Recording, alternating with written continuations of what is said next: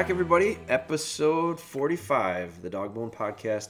Uh, gonna gonna build this one off of this episode is gonna be based on some questions um, that have come up, uh, and I forget where I've heard. Well, one of them was actually we were at Bayport High School last week. We did a um, kind of a demonstration thing. Kind of a, we partnered up with their FFA group. Um, first off, I love doing stuff like that. We've done this now twice with Bayport High School. We've done several things with Pulaski High School, and these are all local schools here in Wisconsin. Um, we've worked with schools like one called Syble Hopp, which is a school for cognitive dis- disabilities, um, and, and, we all of them have different purposes, um, and our purpose with them is always different. But we went to Bayport, um, and we did more of a gun dog um, demonstration, hunting dog demonstration, I should say. Um, it was interesting because it, a relatively small percentage of the kids that were there um, necessarily hunted. There were some that did, um, but there was a ton of kids in there that were interested in it. Um, and from that came questions, uh, not necessarily regarding hunting, more obedience, more just general dog. And one of the points that I made uh, throughout the, the seminar, and we're going to actually, we filmed it, so we're going to be posting it. Um, but one of the points that was made was regardless of what you're going to do with the dog, I don't care if you're just a hunting dog, um, you know, if you if you have aspirations to be in the field with the dog, whether it be tracking, game recovery, gun dogs, upland dogs, shed dogs, really didn't matter to me. You name it, whatever whatever you're hunting, uh, the requirement, the prereq to all of it is a very solid foundation. Um, so from that came questions from folks or kids that have foundational issues with their dogs, struggles. Um, so that's one of the things. And then I and then I just I just got a message um, recently. Uh, it was last week actually, and I answered back to it. Um, I'm going to read it. It says, I'm training my eight month old golden retriever for shed hunting. She's doing great at finding the sheds, but she's starting to get aggressive with me when I take the shed from her. Any recommendations how to stop this? Now, I had a, one of the one of the girls that was at the Bayport um, talk that we did came up to me at the end and, and actually it was two, there was two different ones, but one of them was asked a question during the seminar and said, "What about nipping and biting a dog? I got a dog that nips and bites at my hands." Um, how do I fix that? And that was a younger dog. And then I had another person that um, said, you know, the dog listens pretty good to me, but walks all over my mom, uh, jumps, literally jumps up, puts paw, you know, just is almost aggressive to her. And so now I have this guy uh, with a dog that's becoming aggressive and pos- I would say probably possessive uh, when it comes to a delivery. And my answer to him was, I think it's a respect thing. Um, the, the puppy's testing you. You need to put an end to it quickly. Um, and so where I where I see all of those questions um, be, having a commonality to them is the idea of if your puppy does things like that, straight up disrespect. Uh, no different than a kid talking back, um, being a little bit of a brat, uh, sassy, you can say, with, with little kids. We always use, you know, smart ass, you do whatever you want to describe it as. That's how that, that's what that dog is essentially doing to you in human conversion. So it's a respect thing and, and, and it's a lack of respect that the dog is showing. And so I think there are short term fixes, um, there are mechanical things that you can do at the moment there are also bigger picture fixes, fixes to me that are what need to be the focus, um, and that's establishing that respect. And so, you know, the idea of um, the idea, if I break it down to the the young puppy, because we hear this a lot with young. I hear this a lot with young dogs. I don't see it that often. It's interesting. Um, I don't see it myself very often. However, Bella who I think is a very nice little puppy that we're training right now. And we're doing a, a, whole training series on her on YouTube, and you can follow along. We just got to film in another session with her this morning. We're up to 40 some sessions, and I don't know, it's been a month or a little over a month. So we're filming a lot um, and, and posting it through our social platforms and YouTube channel. Bella has not, she started out with me um, for about a day or two, very much. Um, so I'm going to use her as an example. She put her paws up on me. Um, she jumped up on me. She was little. Uh, she was about 15 weeks old, 14 weeks old. And the first day or two, the first thing she did was come flying at me and jumped up and launched her. And she got me with her front paws. And, and so I went, well, we're going to fix this really quickly because I just won't, I just won't deal with that. I'm not going to deal with a young pup jumping up because when they do that, it's, it's for maybe a variety of reasons. They're excited. Um, and so they, it, but it's not, none of it is good.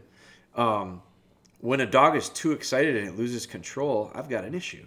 So we need to start implementing and putting in a foundation of control and and and ultimately respect. And so the idea of putting paws up is body language. Uh, getting their feet up on top of you is showing dominance. And so when a little pup jumps up on me, it, it's it's a uh, it's something that I can fix relatively quickly.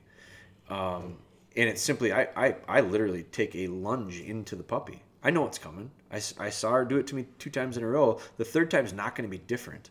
There's not going to be a miracle that happens and the dog decides oh i'm going to respect you all of a sudden.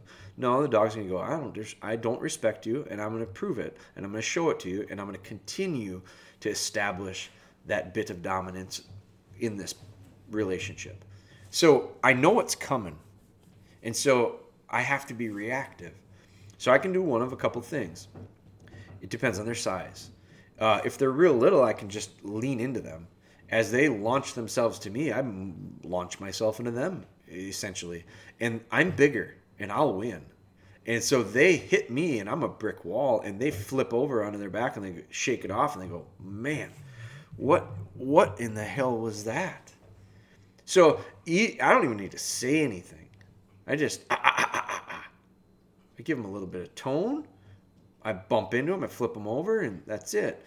If it if they're real defiant and they go, I'm going to do it again, I don't lose my cool. It's a little puppy. I'm not going to get too out of control with it, but I'll do the same thing. I'm going to be more consistent than they will. I'll win in the end. And so, if these little pups want to pick their jump, come over to me and jump up with their paws, grab a hold of their feet and help them do a cartwheel. Just flip them over. And they, they'll learn very quickly and go don't do that to him because that is not the recipe for winning. Uh, i end up on my flipped over on my head. Now i'm not trying to hurt the puppy and, and, we don't need to. The other thing if they're really little and they want to do this first off sometimes they do it for i do think when they're really little let's say eight weeks old uh, you just got them home they want to get up on you because they were looking for some comfort so I'm gonna I'm not gonna be nearly as aggressive about it, but I'm gonna put them down and say no, no, no, no, no. And then when they look up at me and they don't put their paws up, I'm gonna be just as quick to reward as I was to punish. And I'm gonna tell them how good they are. And they're gonna learn that they don't have to be on top of me to be comfortable. They can be next to me. And that starts to establish the idea of being next to me is a good place, which is going to transfer into some heel work eventually and proper positioning. So, but when they're little, if they're being a little brat and they're jumping up to me, just grab them by the scruff of the neck. I scoop them up right by the behind their neck, and I ah no no no no no no no. What are you doing? I change my tone. I get a little growly with them, just like mom does. When mom doesn't like what their pup is doing, it's a and a little push off. I've seen them pick them up. I've seen them pick the puppy up and give them a deep growl. And and so to me, that's a real effective way to speak their language and it almost instantly establishes who's the boss who's in charge who's the leader i don't have to be a jerk to get puppies to listen to me but i do have to be confident and i have to be establish myself as a leader and i have to be consistent with it so the idea of having little puppies up in my lap doesn't happen I don't pick little. Pu- I don't let puppies jump up on top of me when I'm watching TV on the couch. I don't let them sleep on top of me in bed. It's all a dominance thing. And so we have to, the old saying of I got a leg up on somebody, it is it means something. It means that they're up one up, they're one upping you. And so I use that to my advantage. I'll let the puppy lay at my feet and I'll just rest my feet on top of its back when we're watching TV. And as long as the puppy doesn't squirm out of there and go, no, no, no, no, no, you can't dominate me. The puppy lets me do that. They're saying, you're the boss. What do you want to do? So these are all body language things that help early on. And when you do that, then you don't run into issues with puppies that nip, bite, jump, chew, um, want to create issues when they're bigger. It's easier to fix it early. Now, this guy's dog is eight months old and he's finding some struggle with aggressiveness upon delivery. So, hold conditioning is going to be a fix to that. At eight months old, he's probably done teething, and I would go through hold conditioning if I'm running into this issue out of nowhere. Now, when the little puppy starts out retrieving, the last thing I want to do is tug of war. Because tug of war promotes and teaches the idea of a puppy going, I want this, it's mine. You're going to try to drag it away from me. I'm going to fight to keep it. I would never, ever encourage something like that. Because what you're doing is you're programming the puppy to give you an issue later down the road when you ask it to retrieve. So don't so avoid it. It's way easier to not train something in and have to train it out later. It's way easier to just avoid training it in the first place and form the right habit. So the delivery part early on, and I'm, I'm experiencing it with Bella right now, and it's probably one of the best experiences I've had yet. Partially because she's natural in delivery, partially because I've been very, very um, consistent on the idea of sharing with her. I'm never in a hurry to take it away. I give it back to her after I get it. I, I, she looks forward to giving it to me because I give it back.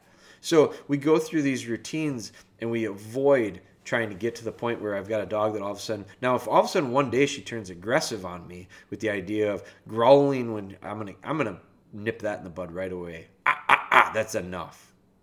And the the it'll go back to where we stand as far as part of our pack. And she knows she's not in front of me in the pack.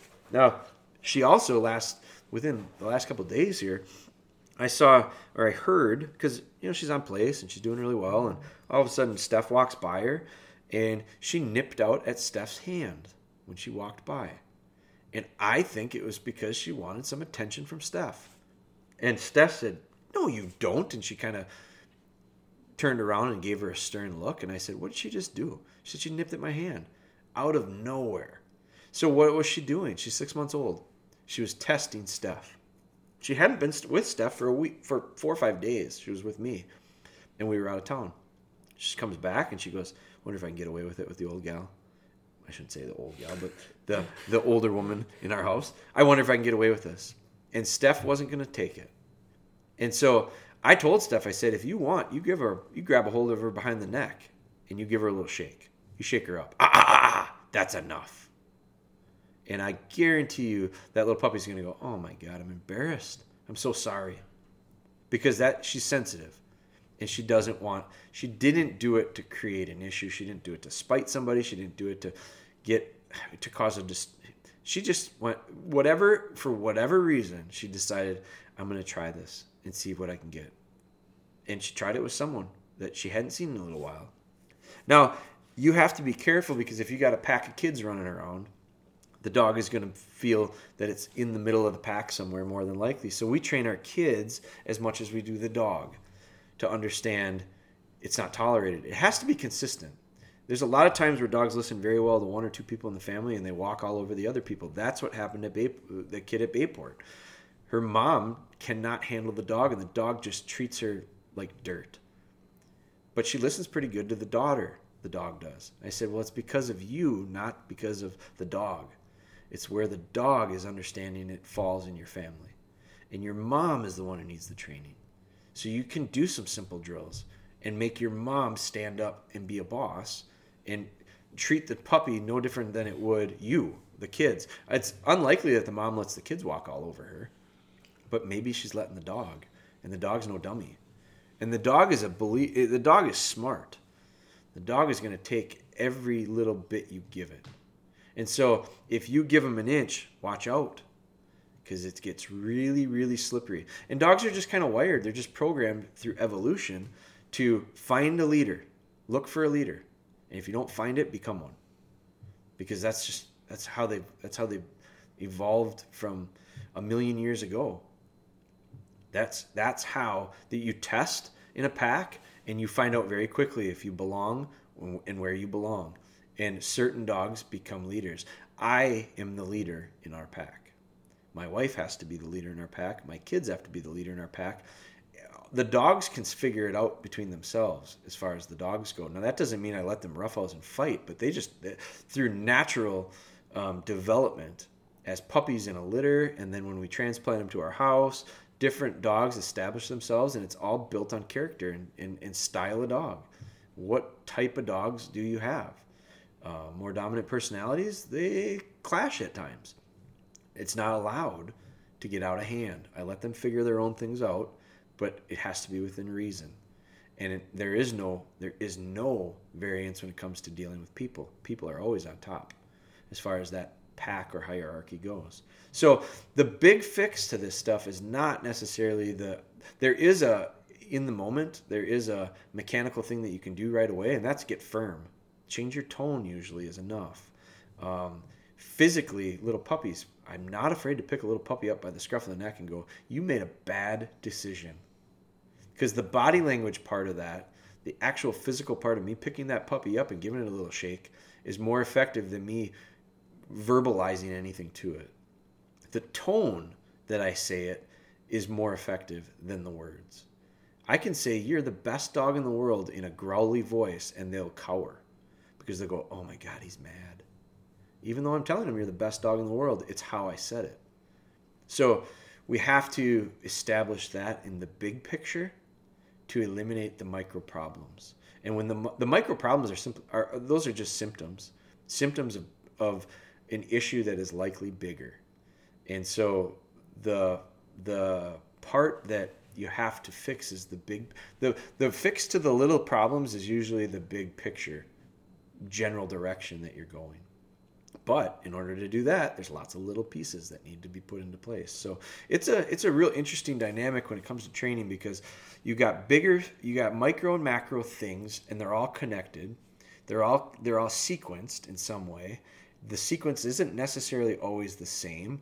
Uh, it varies from dog to dog. It varies from situation to situation. So, from a trainer's standpoint, you got to be real fluid.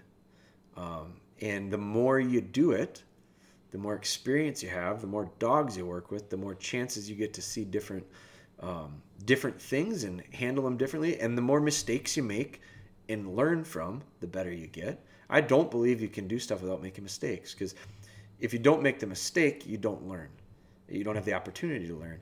And no, nothing happens perfectly every single time. So we do have to make some mistakes, recognize them, and then change it. Don't make a mistake and then do it again and then do it again and then do it again and go, I don't know why this thing is just not working. It's because you're doing the same thing over and over again and it's not working. It won't change. So you'll have to come up with some creativity to figure out how can you make it. I, I, reverse engineering is how we fix most of the problems. What is re, what is the reason for the problem? Not necessarily how do I fix the problem at the moment. It's what's the bigger reason for it, and that's that's an exa- that's exactly what's happening with some of these dogs that become a little aggressive, a little bit nippy, a little bit testy. It's not necessarily the micro in the moment that the issue is. It's connected to something bigger. You can correct it in the moment, but that's not the big picture fix. You need to be able to you need to be able to diagnose the bigger problem and address it accordingly. So that's it, man. That was a a, a question um, that was uh, connected to a few different things that came up recently um, that I thought maybe bring some value, bring some clarity to micro stuff and macro stuff. Um, it's just more specific, connected to some of the questions that we've seen lately. So that's it. Number 44 or 45. 45 is done. Uh, thank you guys so much for listening. Please do us the favor. Uh, rate it, rate the podcast on whatever app you're using. Um, if you would do me a really big favor, it'd be leaving a comment, um, or, or I think it's a, a, a review, a review, so you can get into a little bit of detail on there.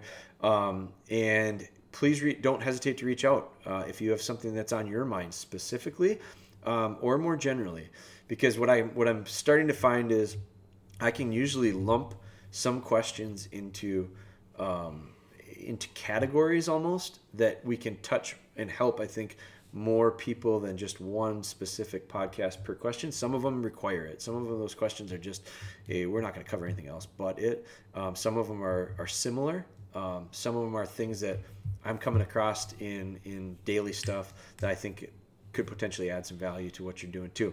The reason we do the podcast is for you guys. Um, our hope is to try to Im- continue to improve it.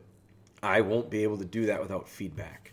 Um, and so by you doing that, uh, it's not only greatly appreciated, but I think in the big picture, it's going to help us um, c- consistently move in the right direction as far as improvement goes.